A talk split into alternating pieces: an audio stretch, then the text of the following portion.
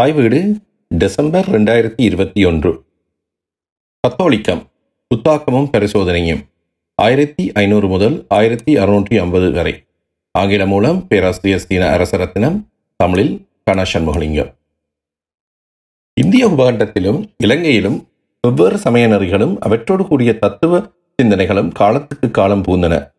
இச்சமயங்களின் செல்வாக்குக்கு உட்பட்ட இப்பகுதிகள் அச்சமயங்களை தமக்குள் உள்வாங்கி தமது மரபுக்குள் ஒன்றுணைத்து கலப்பு செய்து தமதாக்கி கொண்டன.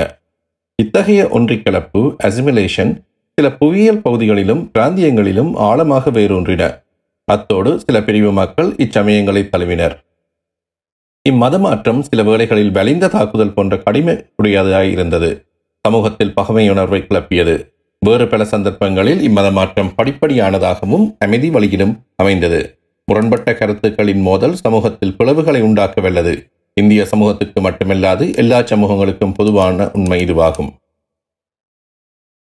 இந்தியாவில் கருத்தியலினாலும் தத்துவ சிந்தனைகளாலும் உந்தப்பட்ட சமய இயக்கங்கள் பல தோன்றின. சமயத்தை பரப்பும் நோக்குடைய இயக்கங்கள் என்று கூறத்தக்க ஐந்து முக்கிய இயக்கங்களை நாம் இந்திய வரலாற்றில் அடையாளம் காண முடியும்.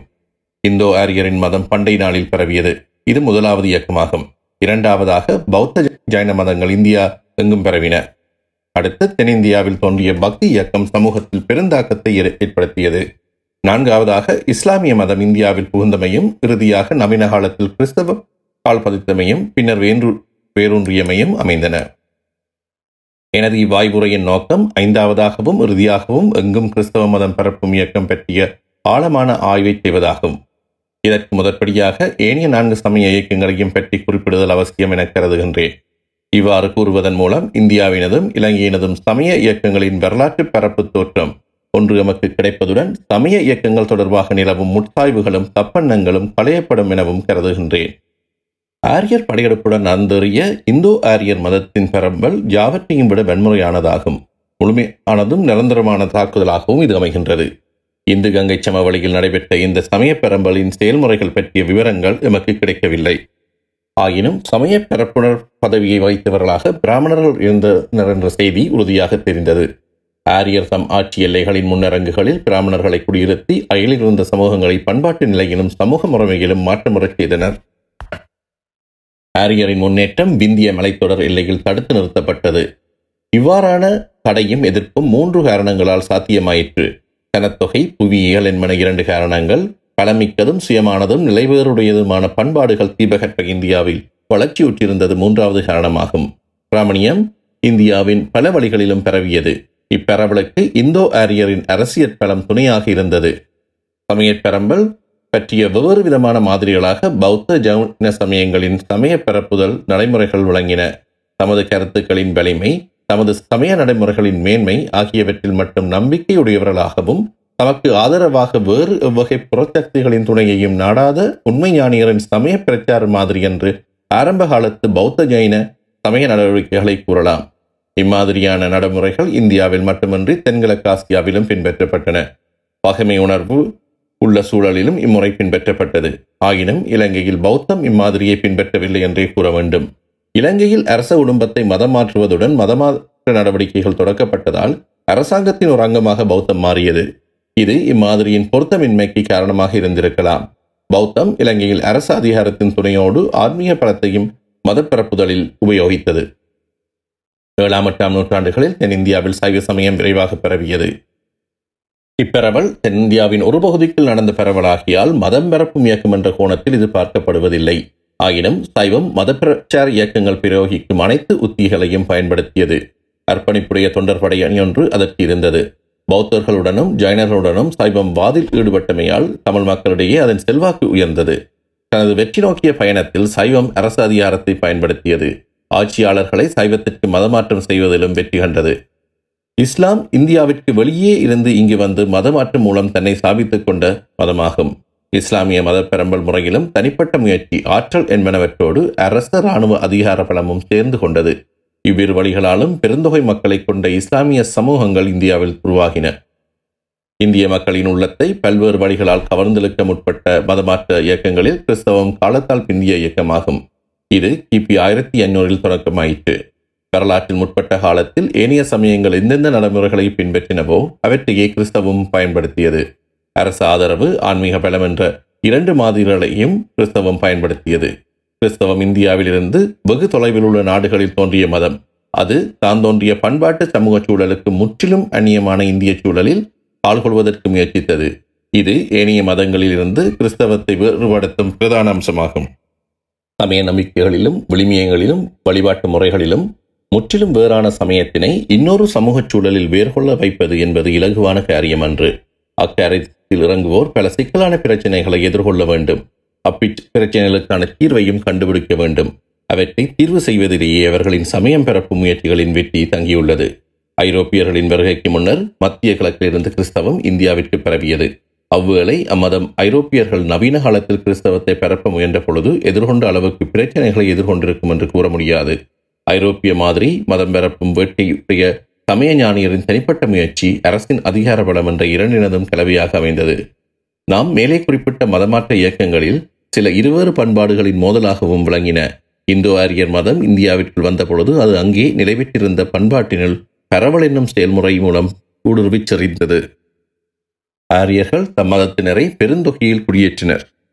இக்குடியேற்றங்கள் மூலம் அவர்களின் சமய நெறி அயலில் உள்ளோரிடம் பரவியது. ஆரிய மதம் பரவியதில் அரசு அதிகாரம் பயன்பட்டது. ஆயினும் அது பிரதான கருவியாக இருக்கவில்லை. நாட்டின் பல பிரதேசங்களிலும் ஆரியர் குடியேற்றங்கள் ஏற்படுத்தப்பட்டமையும் அதனால் ஏற்பட்ட ஆரியர் மேலாதிக்கமுமே மதம் ஏற்கப்பட்டமைக்கான பிரதான காரணமாகும். இஸ்லாமிய மதம் இந்தியாவில் கிபி தொள்ளாயிரம் முதல் ஆயிரத்தி தொண்ணூறு காலத்தில் பரவியது. அப்போதும் இஸ்லாமியர் பெருந்தொகையில் நாட்டின் பல பகுதிகளிலும் குடியேறியதும் அவர்கள் செலுத்திய மேலாதிக்கமும் இஸ்லாமிய மதம் பரவ காரணமாயிற்று. குடியேறியல் சமூகம் அருகே இருந்தமையும் அரசியல் செல்வாக்கும் துணை புரிந்தன. இதனால் அயலிட சமூகத்தில் இஸ்லாமிய சமயம் இடைப்பக்கமாக பரவி தெரிந்தது. கிறிஸ்தவ மதம் அரசியல் அதிகாரத்துடன் புகுந்த மதமாகும். ஆயினும் முன்னைய இரு உதாரணங்கள் போன்று ஐரோப்பியர்களின் சரிவான குடியேற்றம் இந்தியாவில் நிகழவில்லை. கிறிஸ்தவ சமய நிறுவனங்கள் புதியதொரு சமூக சூழலில் தம்மை நிறுவிக்கொள்ள வேண்டிய தேவை ஏற்பட்டது. கரையோர பகுதிகளில் ஐரோப்பியர் குடியேற்றங்கள் இருந்தன என்பது உண்மையே. ஆயினும் இவை தமது தாயகத்தின் நீட்சியாக அதன் ஒரு அங்கமாகவே இருந்தன. இந்திய மண்ணில் வேரூன்றி வளர்ந்து கிளை பரப்பிய ஒரு சமூகமாக கரையோர குடியிருப்புகள் இருக்கவில்லை. இக்காரணத்தால் கிறிஸ்தவ மயலிடத்தில் வாழ்ந்த இந்தியரிடம் பக்கவாட்டில் பரவும் வாய்ப்பு இருக்கவில்லை. பிராமணர் மதமும் இஸ்லாமும் போலன்றி சமய தொண்டர்களின் மதப்பாற்ற பணி மூலமே கிறிஸ்தவம் பரவியது. மிகுந்த ஊக்கமும் முயற்சியும் உடையவர்களான கிறிஸ்தவ தொண்டர்களுக்கு ஐரோப்பாவின் கிறிஸ்தவ அரசுகளின் அரசியல் அதிகாரம் துணை புரிந்தது. புதிய சமய பண்பாட்டிற்கும் இந்தியாவில் நிலைத்திருந்த பழைய பண்பாட்டிற்கும் இடையிலான மோதல் திட்டவட்டமான கொள்கை தீர்மானங்களாலும் நடவடிக்கைகளாலும் தீர்வு செய்யப்பட வேண்டியிருந்தது. முன்னைய சமயங்கள் நீண்ட காலத்திற்கு அருகருகே ஒருங்கே இருந்தமையால் இயற்கையான படிமுறை வளர்ச்சியாக மதமாற்றம் நிறைவேறியது. அவ்வாறான ஊடுபுகுதல் கிறிஸ்தவ மதம் தொடர்பாக இயலாதபடியமாயிற்று. இக்காரணத்தால் இச்சமய பண்பாட்டின் மோதல் பற்றியும் கிறிஸ்தவர்கள் மேற்கொண்ட கொள்கை தீர்மானங்கள் பற்றியும் எடுத்து கூறும் எழுத்து வடிவிலான ஆவணங்கள் நிறைய பதிவாயின. போர்த்துக்கல் அரசின் நாடுகளை பிடிக்கும் கொள்கையினதும் கடல் வர்த்தக கொள்கையினதும் தொடர்ச்சியாகவே அஞ்ஞானிகளான மக்களை மதமாற்றம் செய்து கிறிஸ்தவ நெறிப்படியும் போர்த்துகீசரது பண்பாட்டு வாழ்க்கையின்படியும் வாழச் செய்யும் கொள்கை திட்டம் அமைந்தது. இக்கொள்கை திட்டம் போர்த்துகேயரின் வெட்கமில்லாத பண்பாட்டு ஏகாதிபத்தியம் என்பதில் ஐயமில்லை. அவர்கள் எவ்வித கூச்சமுமின்றி ஐபீரியன் தீபகற்பத்தின் கிறிஸ்தவ பண்பாட்டை இந்திய மக்கள் மீது திணித்தனர். தொடக்க கால கிறிஸ்தவ மிஷனர்களின் கொள்கை மாடியான இந்த திணிப்பை இலக்காக கொண்டே அவர்களின் அனைத்து நடவடிக்கைகளும் அமைந்தன. இக்கொள்கை தொடக்கம் முதல் ஏறக்குரிய ஐம்பது வருடங்கள் தொடர்ந்தது. இதன்படி இந்திய பண்பாட்டையும் இந்திய வாழ்க்கை முறையையும் அவர்கள் எதிர்கொண்ட போது எழக்கூடிய மோதலுக்குரிய தீர்வு தாம் எதிர்கொண்ட சமய பண்பாட்டையும் வாழ்க்கை முறையையும் முற்றாக அளிப்பதாக இருந்தது. கிறிஸ்தவம் பரங்கி மார்க்கம் என பெயர் பெற்றது. ஆகையால் கிறிஸ்தவராக மாற்றுதல் என்பது பரங்கி மார்க்கம் பூதல் என்று கூறப்பட்டது. கிறிஸ்தவ மிஷனரிகள் அக்காலத்தில் தெரிந்து வைத்துக் கொண்டிருந்த அரைகுறை தமிழில் அவர்கள் மக்களை கிளிப்பிள்ளை போன்று பரங்கி குளம் புக வேணுமோ என்று கேட்கலாயினர். பரங்கி குளம் புக விரும்பியவர்களான மக்களிடம் மிஷனரிகள் சில விடயங்களை எதிர்பார்த்தனர். அம்மக்கள் உடையணியும் முறைகளை முற்றாக மாற்றி போர்த்துகீசியர் உடைகளை அணிதல் வேண்டும், சாதி சமய அடையாளங்கள் என்பனவற்றை வைத்துக் கொள்ளக்கூடாது, குடும்பியை வெட்டக்கூடாது, பூணூல் அணியக்கூடாது, சந்தனம் விபூதி என்பனவற்றை உடம்பில் பூசக்கூடாது என்பன கட்டாய விதிமுறைகளாகின. அவர்கள் சாதியையும் சமய அடையாளங்களையும் முற்றாக துறக்க வேண்டும். விலக்கப்பட்டதான மாட்டிறைச்சியை உண்ண வேண்டும். புற இறைச்சிகளை உண்பதோடு வெறியையும் மயக்கத்தையும் தரும் மதுபானங்களை குடிக்க வேண்டும். சுருங்கக்கூரின் கருப்பு நிற போர்த்துகீச கண் கணவான்களாக அவர்கள் தம்மை மாற்றிக்கொள்ள வேண்டும். மதமாற்றம் குறித்த இந்த அடிப்படைவாத நோக்கு ஆசியாவில் எல்லா பகுதிகளிலும் போர்த்துகீசியரால் பின்பற்றப்பட்டது. ஆசியாவின் திருச்சபையில் கோலோச்சிய ஐபீரியன் மிஷனரிகள் இம்மூடத்தனமான கொள்கையால் வழிநடத்தப்பட்டனர். அவர்களின் நடத்தை ஆசிய மக்களின் மனதில் அழியாத வடுக்களை விட்டு சென்றதனால் இது பற்றி இந்தியாவில் இன்றும் கூட நினைவு கூறப்படுகின்றது. கிறிஸ்தவ மதமாற்றம் என்றால் இதுதான் என்று மாதிரியான இக்கொள்கை நோக்கப்பட்டது. இம்மதமாற்றத்தை விரும்பாதவர்களால் கிறிஸ்தவம் பற்றிய எண்ணம் இதன்படியே வடிவமைக்கப்படலாயிற்று. மகாத்மா காந்தி தாம் சிறுவனாக இருந்த காலத்தில் ஆயிரத்தி எண்ணூற்றி எண்பதுகளில் தனது கிராமத்தில் கிறிஸ்தவத்துக்கு மாறிய ஒருவர் பற்றி தமது சுயசரிதையில் குறிப்பிடுகின்றார். இன்னவர் கிறிஸ்தவராக மாறிய பின்னர் மாட்டிறைச்சியை உண்பார் என்றும் மதுவை அருந்துவார் என்றும் ஊரவர்கள் பேசிக் கொண்டனரா. இதனை அறிந்த பின்னர் தனக்கு மதமாற்றம் பற்றி விருப்பமின்மை ஏற்பட்டது என்று காந்தி கூறியுள்ளார். மேற்குறிப்பிட்ட வகையான சமய பெரம்பல் முறையில் கிறிஸ்தவத்தை ஏற்கும் நாட்டிற்கு எதிர்மறையான வகிபாகம் வழங்கப்படுகின்றது. அந்நாட்டு மக்கள் கிறிஸ்தவத்தை எதிர்ப்பின்றி ஏற்றுக்கொள்வர். மதம் மாறும் செயல்முறையில் அவர்களுக்கு பங்களிப்பு என எதுவும் இருப்பதில்லை. மதம் மாற்றப்படுவோரின் மரபு வழிச்சம மரபு வழிச்சமயத்தின் பண்பாடு பற்றி படிக்க புரிந்து கொள்ள வேண்டும் என்ற எண்ணம் இக்காலத்தில் இருக்கவில்லை. இந்திய மக்களின் சமயம் பற்றிய மேலோட்டமான அறிவு மட்டுமே மிஷனரிகளிடமிருந்தது. சுதேச மக்களின் சமயம், நம்பிக்கைகள், நடைமுறைகள் என்பனவற்றை காணும் போது அவர்கள் மனதில் அருவறுப்புணர்வு மேலிட்டது. பிரான்சிஸ் சேவியர் கத்தோலிக்க துறவிகளில் மிகவும் பிரசித்தி பெற்றவர். கருணை உள்ளமும் அன்பும் இறைபக்தியும் கொண்ட இவர் தாம் மதம் மாற்றிய மக்கள் மீது அளவற்ற அன்புடையவராக இருந்தார். ஆயினும் இந்திய மக்களது மத வழிபாட்டு முறைகளை கண்டபோது ஏற்படும் அருவறுப்பு உணர்வுக்கு அப்பால் சென்று அறிவுபூர்வமாக அவற்றை ஆராயும் மனப்பான்பு இவரிடம் இருக்கவில்லை. ஜேம்ஸ் பெட்ரிக் எனும் இயேசு சபை பாதிரியார் பிரான்சிஸ் சேவியர் அடிகளின் வாழ்க்கை சரிதையை எழுதியுள்ளார். அடிகள் மீது மிகுந்த மதிப்புள்ளவரான இவர் அடிகளிடம் காணப்பட்ட இந்த குறையை கவனிக்க தவறவில்லை. சேவியர் அடிகள் தமது சமகாலத்தில் வட இந்தியாவில் வாழ்ந்தவரான கவிஞரும் இறைவன் மீது ஆறாத பக்தியும் கொண்ட துளசிதாரை சந்தித்திருப்பார். ஆனால் இந்திய சமயம் பற்றிய தமது கருத்துக்களை மாற்றிக் கொண்டிருப்பார் என்று ஜேம்ஸ் பெட்ரிக் எழுதியிருக்கின்றார். இந்தியாவின் உட்பகுதிகளில் நிலவிய பண்பாட்டு முறைகளை அறிந்து கொள்வதில் போர்த்துகீசியருக்கு பல தடைகள் இருந்தன. ஆயினும் இந்தியாவின் சாதி முறை இவற்றில் ஒன்றாக அமையவில்லை என்பது இங்கு கவனத்தில் கொள்ள வேண்டிய உண்மையாகும்.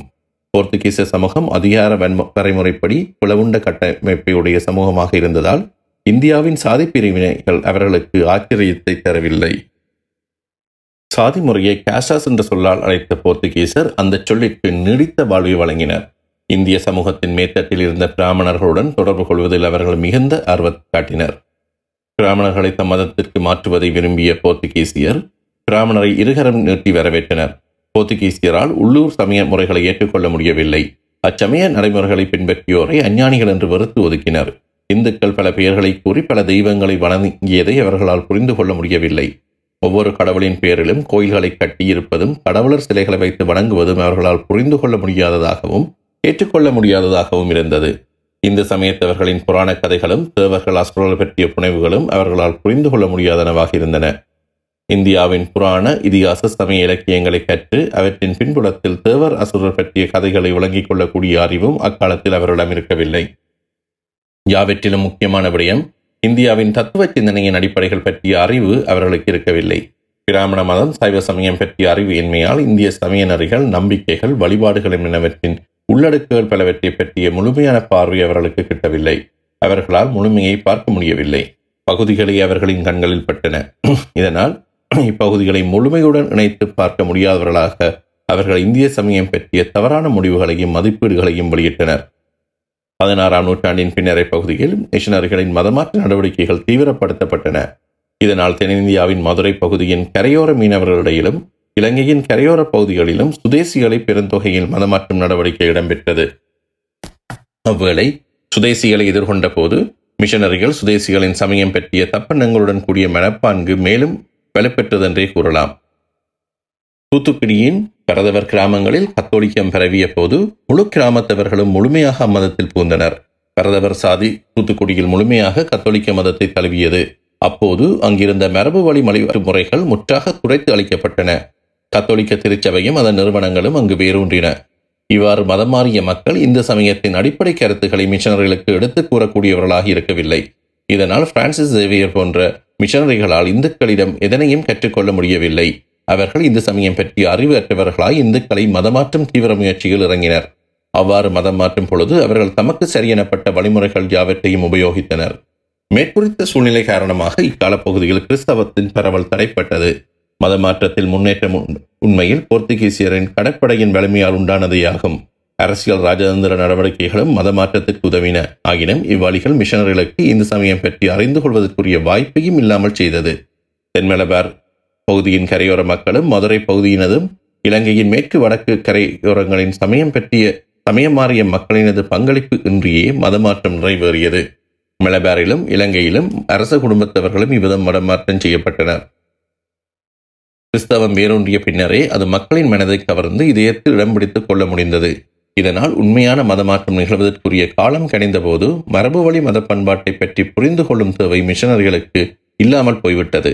அது மட்டுமின்றி தம் மதத்திற்கு மாறிய மக்களிடம் மரபு வழி மத பண்பாடு சிறிதளவேனும் அருகில் இருக்கும் இந்துக்களிடமிருந்து புகுந்துவிடக்கூடாது என்பதில் மிஷனர்கள் உறுதியாக இருந்தனர். புதிதாக மதம் மாற்றப்பட்டவர்களிடம் எதிர்பார்க்கப்பட்ட நடத்தைக்கும் போர்த்துகீசியரின் மத பண்பாட்டு வாழ்க்கை முறை என்பனவற்றிற்கும் இடையிலான முரண்பாடுகள் மதகுருமாரிடையே கவனத்திற்குரிய விடயமாக இருந்தது. இவ்விடயம் பற்றிய முரண்பாடுகளும் தவிர்க்க முடியாதனவாக இருந்தன. மலபார் கரையில் பள்ளிக்கோட்டைக்கு தெற்கேயுள்ள தானூர் அரசின் ராஜா ஆயிரத்தி ஐநூற்றி நாற்பத்தி ஒன்பதாம் ஆண்டில் கிறிஸ்தவத்தை தழுவ முன்வந்தார். அவ்வரசர் பிராமண வம்சம் ஒன்றைச் சேர்ந்தவர். தாம் கிறிஸ்தவத்துக்கு மாறிய பின்னரும் பூநூல் அணிந்து கொள்வதை அவர் விரும்பினார். தமது சாதியின் அடையாளமான பூநூலை தானூர் ராஜா அணிந்திருந்தமை கொச்சினிலும் கோவாவிலும் இருந்த மதகுருமார்களிடையே சர்ச்சையை உருவாக்கியது. கிறிஸ்தவ மேலிடத்தில் உருவான இறையியல் சார்ந்த இச்சர்ச்சையின் முடிவில் தானூர் ராஜா பூநூல் அணிவதை மதகுருக்கள் ஏற்றுக்கொண்டனர். ஆயினும் இந்துக்களின் பண்பாட்டு மரபு ஒன்றை ஏற்று உள்வாங்கிக் கொள்ளுதல் தொடர்பான பிரச்சனையை அவர்கள் தீர்வு செய்யாமல் அரசியல் காரணங்களுக்காக இதனை அனுமதித்தனர். இந்து பண்பாட்டின் மரபுகளின் அம்சங்களை ஏற்றுக்கொள்ளலாமா, அவற்றை உள்வாங்கிக் கொள்ள முடியுமா என்ற இந்த சிக்கலுக்கு கிறிஸ்தவ இறையியல் நோக்கில் திருப்தியான தீர்வை கண்டவர்களாக இத்தாலியின் கத்தோலிக்க குருமார்களை கூறலாம். இம்முயற்சியில் இறங்கிய அக்குரு அக்குருமார் முதன் முதலாக மரபு வழி சமயத்தின் பண்பாட்டை புரிந்து கொள்ளவும் முயன்றனர். போர்த்துகீசியர் இந்தியாவை வந்தடைந்து ஒரு நூற்றாண்டு கழிந்த பின்னர் பதினேழாம் நூற்றாண்டில் பீட்ரோ டெலோவெல் எனும் பெயருடைய பயணி இந்தியாவுக்கு வந்தார். இவர் மிகுந்த மதப்பற்றுடையவர்.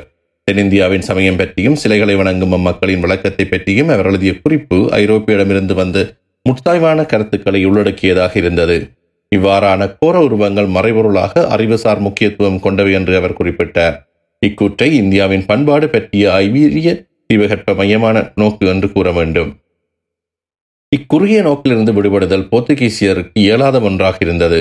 கல்வியில் சிறந்து விளங்கியவர்களும் ஜூத மதத்தையும் அஞ்ஞானிகளின் பண்பாடுகளையும் நன்கு கருத்து அறிந்தவர்களுமான இத்தாலிய நாட்டு மதகுருக்களால் இக்குறுகிய எல்லைகளை தாண்டி செல்ல முடிந்தது.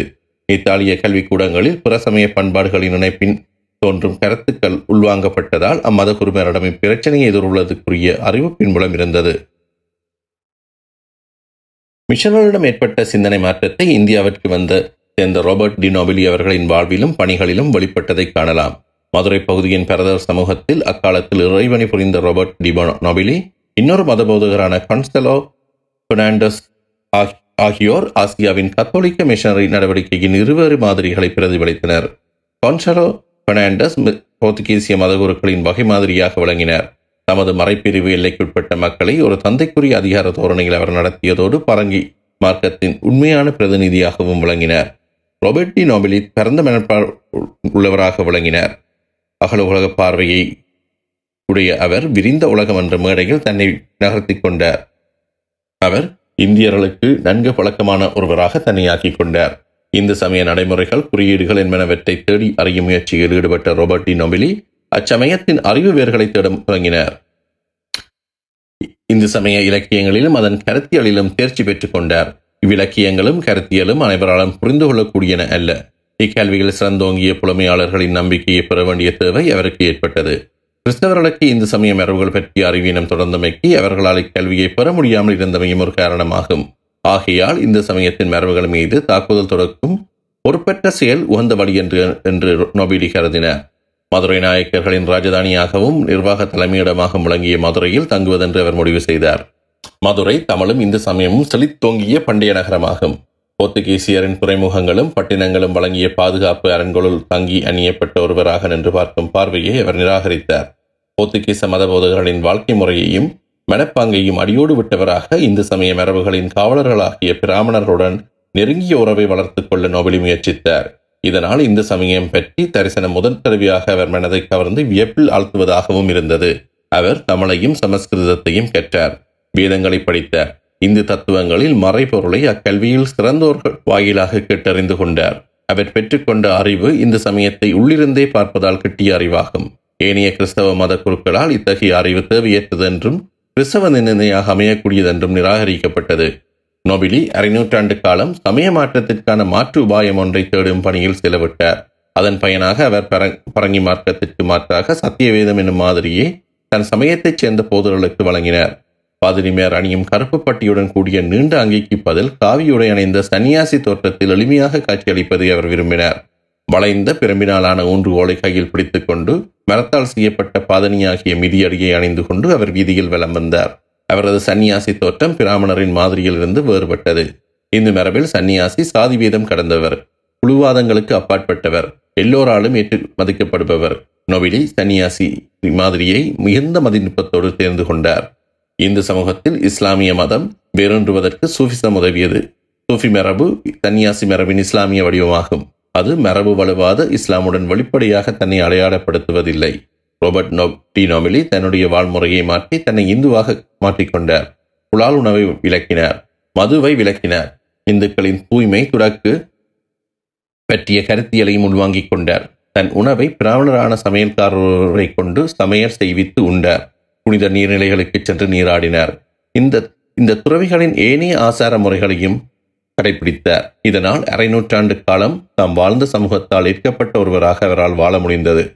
ரோபர்ட் டி நொபிலியின் செயற்பாடுகள் கிறிஸ்தவ பாதிரியார் மத்தியில் பெரும் குழப்பத்தை ஏற்படுத்தியது. ஆசிய திருச்சபையின் மீது போர்த்துகீசிய மத குருக்கள் ஆதிக்கம் மிகுந்திருந்த அந்த காலத்தில் நொபிலியின் புத்தாக்க முயற்சிகள் அதிருப்தியை ஏற்படுத்தின. திருச்சபையின் மத கொள்கைக்கும் அதன் மேலாதிக்கத்திற்கும் விடுக்கப்பட்ட அறைகூவலாகவே நொபிலியின் நடவடிக்கைகள் பார்க்கப்பட்டன. இந்து சமய நம்பிக்கைகளும் தொடர்புடைய குறியீடுகளை நொபிலி அணிந்திருந்தமை தமக்கு விடுக்கப்பட்ட அறைகூவலாக போர்த்துகீசிய மதகுருகளால் பார்க்கப்பட்டது. குறிப்பாக நொபிலி பூநூலை அணிந்திருப்பதை அவர்கள் எடுத்து காட்டினர். அத்தோடு பிராமணர்கள் போன்று குடிம்பி வைத்திருப்பதையும் உடல் முழுவதும் சந்தனம் பூசிக்கொள்வதையும் சுட்டிக்காட்டினர். நொபிலியின் நடவடிக்கைகளால் உருவாக்கப்பட்ட சர்ச்சை மலபார் சடங்குகள் பற்றிய சர்ச்சை என்று பெயர் பெற்றது. மேலிடத்தின் தீர்ப்புக்கு இது சமர்ப்பிக்கப்பட்டது. நொபிலி குடிமக்களின் குறியீடுகள் சமய குறியீடுகள் இருந்து வேறானவை என்று வாதிட்டார். முன்னவை சமூக அந்தஸ்து தொடர்பானவை, சமய குறியீடுகள் சமயம் சார்ந்தது என்றார். இச்சிக்கல் நொபிலியின் சார்பாக ஆயிரத்தி அறுநூற்றி இருபத்தி நாலில் தீர்த்து வைக்கப்பட்டது. இச்சின்னங்களை அணிபவர்கள் அவ்வாறு அணிவதற்கு முன்னர் முறைப்படியான முறைப்படியாக சின்னங்களை புனிதப்படுத்த வேண்டும் என்ற நிபந்தனை அவருக்கு விதிக்கப்பட்டது. நொபிலியின் சமய பணிகளின் முக்கியத்துவம் அவர் எத்தனை ஆட்களை மதமாற்றம் செய்தார் என்பதில் இல்லை, அவர் கிறிஸ்தவத்தை இந்திய மயப்படுத்துவதற்கு உழைத்த முன்னோடி என்பதே முக்கியமானது. இந்திய மயப்படுத்தல் மூலம் ஏகாதிபத்திய அரசு ஒன்றினால் புறத்தை இருந்து கொண்டு வந்து திணிக்கப்பட்ட வெளிச்சக்தி ஒன்றால் நிர்வகிக்கப்பட்டது என்ற கரையை கிறிஸ்தவத்திலிருந்து நீக்க அவர் உதவினார். இஸ்லாம், பௌத்தம் என்ற இரு மதங்களும் பல நாடுகளுக்கு பரவின. அவை பரவிய போது அந்நிய தேசத்திலிருந்து வந்த சமயம் என்ற நிலையிலிருந்து விரைவில் மாறி உள்ளூர் சமயங்கள் ஒன்று போல மாறின. மதத்தை தழுவிக்கொள்பவர்களின் பார்வையில் அது எவ்வாறு நோக்கப்பட்டது என்பது முக்கியம். நொபிலியின் பங்கு இந்த வகையில் சிறப்பித்து கூறப்பட வேண்டியது. நொபிலி சமயத்திற்கும் அப்பா சென்று இந்து சமூகத்தின் இயல்புகளை அறிந்து கொள்வதிலும் அக்கறை செலுத்தினார். சமயத்திற்கும் சமூகத்திற்கும் இடையிலான தொடர்புகளை, சமூகத்தில் உள்ள பிற நுட்பமான உறவு தொடர்புகளையும் அவர் அறிந்து கொள்ள முயன்றார். சமயத்திற்கும் சமூகத்திற்கும் இடையிலான உறவு பிணைப்புகளை அறிந்து கொள்ளும் பரிசோதனை முயற்சிகளை முதன்முதலாக தொடக்கி வைத்த பிறவை நொபிலியை சார்ந்தது. இந்து சமயத்தின் தத்துவங்களோடு இரண்டர கலந்துள்ள சமய நம்பிக்கைகளையும் நடைமுறைகளையும் அன்றாட வாழ்க்கையில் இடம்பெறும் சமூக பழக்க வழக்கங்களையும் வேறுபடுத்தி அறிந்து கொள்வதற்கும் அவர் முயன்றார். மாட்டிறைச்சியை உண்பதை சமூக பழக்க வழக்கங்களில் ஒன்று என்று அவர் குறிப்பிட்டார். அப்பழக்கத்தை ஒருவர் தொடரலாம் அல்லது கைவிடலாம், அதற்கும் சமயத்திற்கும் ஒரு தொடர்பும் கிடையாது என்று நொபிலி வாதிட்டார். போர்த்துகீசியர் புதிதாக மதம் மாற்றப்பட்டவர்களை மாட்டிறைச்சி உண்ணும்படி கட்டாயப்படுத்தியமை அவர்களின் மனதை புண்படுத்தி காயப்படுத்துவதோடு அமைந்தது என்று அவர் குறிப்பிட்டார். இவ்வாறு சமய நம்பிக்கைகளோடு தொடர்புடைய பழக்க வழக்கங்களிலிருந்து சமூக பழக்க வழக்கங்களை பிரித்தறியும் முயற்சியில் தென்னாசிய திருச்சபை அன்று முதலில் ஈடுபடலாயிற்று. இந்தியாவின் கிறிஸ்தவர் காலத்திற்கு காலம் தமது சமயத்தின் மேலிடத்தில் உள்ளவர்களுக்கு இவ்விடயம் தொடர்பாக விண்ணப்பம் செய்திருப்பதை காணலாம். குறித்த ஒரு பழக்க வழக்கத்தை சுட்டிக்காட்டி அதற்கும் கிறிஸ்தவ சமய நம்பிக்கைக்கும் தொடர்பு இல்லை என்று அவ்வழக்கத்தை தொடர்வதற்கு தமக்கு அனுமதி வேண்டும் என்றும் திருச்சபையின் மேலிடத்துடன் வாதாடியிருக்கிறார். பத்தொன்பதாம் நூற்றாண்டில் அதற்கு பின்னரும் சமூக பழக்க வழக்கங்கள் இந்து சமய நம்பிக்கைகளிலிருந்து வேறுபடுத்தி பார்க்கும் முயற்சியில் இந்து சமய சீர்திருத்தவாதிகள் இறங்கியதையும் அவதானிக்க முடிகின்றது. நொபிலி கிழக்கினதும் மேற்கினதும் இறையியல் மெய்யியல் என்பனவற்றுக்கிடையிலான ஊடாடத்தையும் தொடக்கி வைத்தார். இது பலருக்கு உள்ள கிளர்ச்சியை ஊட்டும் இனிய அனுபவமாக இருந்தது. கிறிஸ்தவ சமயநெறியின் அடிப்படைகளை விளக்கும் சொற்களிற்கு பதிலீடான தமிழ் சொற்களை தேடும் பணியினை கத்தோலிக்க மிஷனரிகள் தொடக்கி வைத்தனர். இது ஆரம்பத்தில் ஒரு தொடக்க முயற்சியாகவே இருந்தது. இந்த முயற்சியின் சுவாரஸ்யமான அம்சம் கடவுள் எனும் சொல்லிற்குரிய தமிழ் சொல்லை கண்டுபிடித்தமையாகும். கிறிஸ்தவத்தில் இப்பிரபஞ்சத்தை படைத்தவரான யாவற்றிற்கும் மேலான கடவுள் என்ற கருத்தை இந்து சமய இறைவியலின் கடவுள் கொள்கையிலிருந்து வேறுபடுத்தி காட்டும் தேவை இருந்தது. இதற்கு பொருத்தமான சொல்லை தேடும் முயற்சியில் ஈடுபட்ட நொபிலி இந்திய மெய்யியல் மரபின் வேதாந்தம் பற்றி கவனம் செலுத்தினார். அது உண்மை பொருள் ஒன்று என்று கூறும் ஒருமைவாத கோட்பாட்டை கொண்டது. நொபிலி கிறிஸ்தவம் அத்வைத வேதாந்தத்திலும் வேறுபட்டதான இருமைவாத கொள்கை என்பதை எடுத்து காட்டினார். மதுரை நாயக்க மன்னனின் கீழ் பணிபுரிந்து வரும் பொலிகார் உத்தியோகத்தில் இருந்த செல்லப்பா நாயக்கர் என்பவரை அணுகி கடவுளுக்கும் ஆன்மாவுக்கும் உள்ள உறவு யாது என்பதனை நொபிலி கேட்டறிந்து கொண்டார், விவாதித்தார் என்பதற்கான பதிவுகள் உள்ளன. கிறிஸ்தவத்தின் இருமைவாதம் வேதாந்த நெறியிலிருந்து வேறுபட்டவர்களான சைவர்களை கவர்ந்தது. சைவர்களின் பக்தி மார்க்கம் ஆன்மாவின் கடவுள் மீதான காதலையும் வழிபாட்டையும் போற்றுவது. ஆயினும் கிறிஸ்தவத்திற்கும் சைவத்திற்கும் உள்ள தொடர்புகளை கண்டறிந்து பயனுள்ள உரையாடல்களை நடத்துவதற்கும் இரு சமயங்களுக்கு இடையிலும் உறவு பாலம் அமைப்பதற்கும் நீண்ட காலம் பிடித்தது. போர்த்துகீசர் ஆதிக்கத்தின் பின்னரை பகுதியான ஐம்பது ஆண்டு காலத்தில் டச்சுக்காரரதும் ஆங்கிலேயர்களதும் நெருக்குதல் அதிகரித்து சென்றது. போர்த்துகீசியரின் அரசியல் ஆதிக்கம் பதினேழாம் நூற்றாண்டின் நடுப்பகுதியில் ஒளிந்தது. அவர்கள் அதிகாரத்தை இழந்தனர். அவ்வேளையில் இந்திய துணைக்கண்டத்திலும் இலங்கையிலுமாக இரண்டு மில்லியன் கிறிஸ்தவர்கள் இருந்தார்கள். அப்போது இருந்த கிறிஸ்தவ சமூகம் இத்தகையது, தென்னாசியாவின் அதன் நிலை யாது என்ற விடயங்களை பரிசீலிப்பது எமது விடயப்பொருளோடு தொடர்புடையதனால் பயன் தருவதாகும். பெரும்பான்மையான கிறிஸ்தவர்கள் போர்த்துகீசியரின் பாதுகாப்பில் வாழ்ந்தனர். அவர்களில் தங்கியிருந்தனர். இந்திய துணைக்கண்டத்தில் வாழ்ந்த பெருந்தொகையினரான இந்துக்களாலும் முஸ்லிம்களாலும் கிறிஸ்தவர்கள் வேறுபட்ட குழுவாகவே நோக்கப்பட்டனர். கிறிஸ்தவ மதத்திற்கு மாறியவர்கள் பல்வேறு சாதிகளைச் சேர்ந்தவர்களாயினும் அவர்கள் ஒரு புதுச்சாதியாக உருவாகினர். இப்புதுச்சாதியை ஒரு கூட்டாக கணித்ததோடு அதற்கு தாழ்ந்த சமூக அந்தஸ்தும் வழங்கப்பட்டது. அவர்கள் தீண்டத்தகாத நிலைக்கு கிட்டியவராக தாழ்த்தப்பட்டனர். இந்து மத மரபுகளின்படி அவர்கள் துடக்குக்குரியவர்களாகவும் ஆக்கப்பட்டனர். புலால் உண்ணுதல், விலக்கப்பட்ட மாட்டு இறைச்சியை உண்ணுதல், மதுவருந்துதல், தூய்மையற்ற ஐரோப்பியுடன் சேர்ந்து உறவாடுதல் போன்ற பழக்கங்கள் அவர்களை தூய்மையற்றவர்கள ஆக்கியது. நகரங்களில் வாழ்ந்த கிறிஸ்தவர்கள் முற்றிலும் வேறுபட்ட முறையில் உடை அணிந்தனர். அவர்களின் பிரசன்னம் இந்திய சமூகத்தில் எல்லா இடங்களிலும் வெளிப்பட்டு தெரிந்தது. இந்திய சமூகத்திலிருந்து வேரோடும் மண்ணோடும் பிரித்தெடுக்கப்பட்டோராய் அவர்கள் விளங்கினர். இந்திய சமூகத்தில் தூய்மையற்றவர்களாக நோக்கப்பட்ட கிறிஸ்தவ சமூகம் தனக்குள்ளே ஒற்றுமையற்றதாக பிளவுண்டிருந்தது. மதம் மாறிய உயர் சாதியினர் தமது பழைய சாதியின் பெருமையை பற்றிய உயர் வண்ணம் கொண்டவராய் இருந்தனர். பிராமணரும் நாயக்கர்களும் இந்து சமூகத்தின் தூய சாதிகளுக்குரிய உயர் அந்தஸ்தை தமக்கு உரியதாக பாவனை செய்தனர். இதனால் ஒரு மறைப்பி பணிப்பிரிவில் இரண்டு மதபோதர்கள் பணி செய்ய வேண்டி இருந்தது. ஒரு மத போதகர் ஆதிக்க சாதி கிறிஸ்தவர்களுக்கும் இன்னொரு மத போதகர் தாழ்த்தப்பட்ட சாதி கிறிஸ்தவர்களுக்கும் மறைப்பணியாற்றினர். தாழ்த்தப்பட்ட சாதியினர் மதம் மாறிய போது புதிய சூழலில் தமக்கு கிடைத்த சம அந்தஸ்து காரணமாக மகிழ்ச்சி அடைந்தனர். பழைய முறைமையை கைவிட்டதில் அவர்களுக்கு மன நிறைவு ஏற்பட்டது. சில இடங்களில் கிராமத்தவர்கள் முழுமையாக கிறிஸ்தவத்துக்கு மாற்றப்பட்டனர். அங்கு நான் உயர்ந்தவன் நீ தாழ்ந்தவன் என்ற பேச்சுக்கு இடமிருக்கவில்லை. அத்தகைய கிராமங்களில் பழைய குறியீடுகளின் இடத்தில் புதிய குறியீடுகள் வந்து சேர்ந்தனவே அன்றி முன்னர் சமூகம் எப்படி இருந்ததோ அதே நிலை தொடலாயிற்று. தென்னிந்தியாவிலிருந்து இலங்கையில் மாறுபட்ட சூழல் காணப்பட்டது. ஆகையால் மேலே கூறியவை இலங்கைக்கு பொருத்தமுடியன அல்ல. இலங்கையில் கிறிஸ்தவம் சமூகத்தின் உயர்மட்டம் முதல் ஆதிம அடிமட்டம் வரை எல்லா அடுக்குகளிலும் பரவியது. அதனால் மதம் மாறியவர்கள் பௌத்தர்களுடனும் இந்துக்களுடனும் அருகே வாழ கற்றுக்கொண்டனர். புவியியலிடம் சமூகம் என்ற இரு நிலைகளிலும் இலங்கை கிறிஸ்தவர்கள் பௌத்த இந்து சமயத்தினருடன் அருகருகே வாழும் நிலை இருந்து வந்தது. கிராமங்களில் பிற சமயத்தினருடன் ஒருங்கே வாழ்ந்த அனுபவம் பற்றிய ஆய்வு சுவாரஸ்யம் மிக்க ஒன்றாக இருக்கும். ஆயினும் இதற்கு வேண்டிய தரவுகள் நம்மிடம் போதியதாக இல்லை. இலங்கையில் கிறிஸ்தவத்துக்கு மாறியவர்களின் எண்ணிக்கை, மதம் மாறியவர்கள் சம வாழ்க்கையில் பெற்ற வகிபாகத்தின் முக்கியத்துவம் ஆகியவற்றை கருத்தில் கொண்டு பார்க்கும்போது இலங்கை கிறிஸ்தவர்கள் பௌத்தர்களுடனும் இந்த கொண்டிருந்த உறவு வித்தியாசமானது என்று ஊகித்துக் கொள்ள முடிகின்றது. புதிய மதமாகிய கிறிஸ்தவம் இலங்கையில் ஏற்றுக்கொள்ளப்பட்ட மதமாகியது. பெருந்தொகையினரான மக்கள் கிறிஸ்தவத்துக்கு மாறிய காரணத்தால் இவ்வாறு ஏற்றுக்கொள்ளும் கட்டாய தேவையும் இலங்கையில் இருந்தது என்று கூறலாம். இக்காரணத்தால் இந்திய கிறிஸ்தவர்களை விட வித்தியாசமான சமூக வகைவாகம் இலங்கை கிறிஸ்தவர்களுக்கு கிடைத்தது. இரண்டு மாறுபட்ட சமய நெறிகளுக்கு இடையிலான போட்டியினால் புதிய சமயத்தை ஏற்கும் நிலை இலங்கையில் இருந்தது என்று கூற முடியாது. ஓரளவு போட்டி இருந்த போதும் அரசியலில் புடமை கிறிஸ்தவர்களுக்கு சமூக அந்தஸ்தை வழங்கியது. பதினாறாம் பதினேழாம் நூற்றாண்டுகளில் அரசியல் ஏற்படுத்திய தாக்கத்தின் பின்னணியில் வைத்து இதனை விளங்கிக் கொள்ளுதல் வேண்டும். கிறிஸ்தவமும் இந்து மதமும் அறிவு மட்டத்திலும் பண்பாட்டு நிலையிலும் ஒன்றையொன்று எதிர்கொண்ட சுவாரஸ்யமான வரலாறு பற்றிய ஆய்வும் தென்னிந்தியாவிற்கும் இலங்கைக்கும் உள்ள இவ்வேறுபாடுகளை கவனத்தில் கொண்டே செய்யப்படுதல் வேண்டும். புரட்டஸ்தாந்திய மிஷனரிகளின் வருகையுடன் ஒரு யுக முடிவுக்கு வந்தது என்றே கூற வேண்டும். மரபு வழிபட்ட சமயங்களுடன் கிறிஸ்தவம் கொண்ட தொடர்பில் அடிப்படையிலான மாற்றத்தை ஏற்படுத்திய புதிய சக்திகள் செயற்பட தொடங்கின. கிறிஸ்தவத்தில் வித்தியாசமான ஆய்வறிவு மரபு தோன்றியது. இக்காரணத்தினால் கிளைத்தேச பண்பாட்டு மரபுகளை புதிய நோக்கில் பார்க்கும் ஆய்வு மரபு மேலோங்கியது.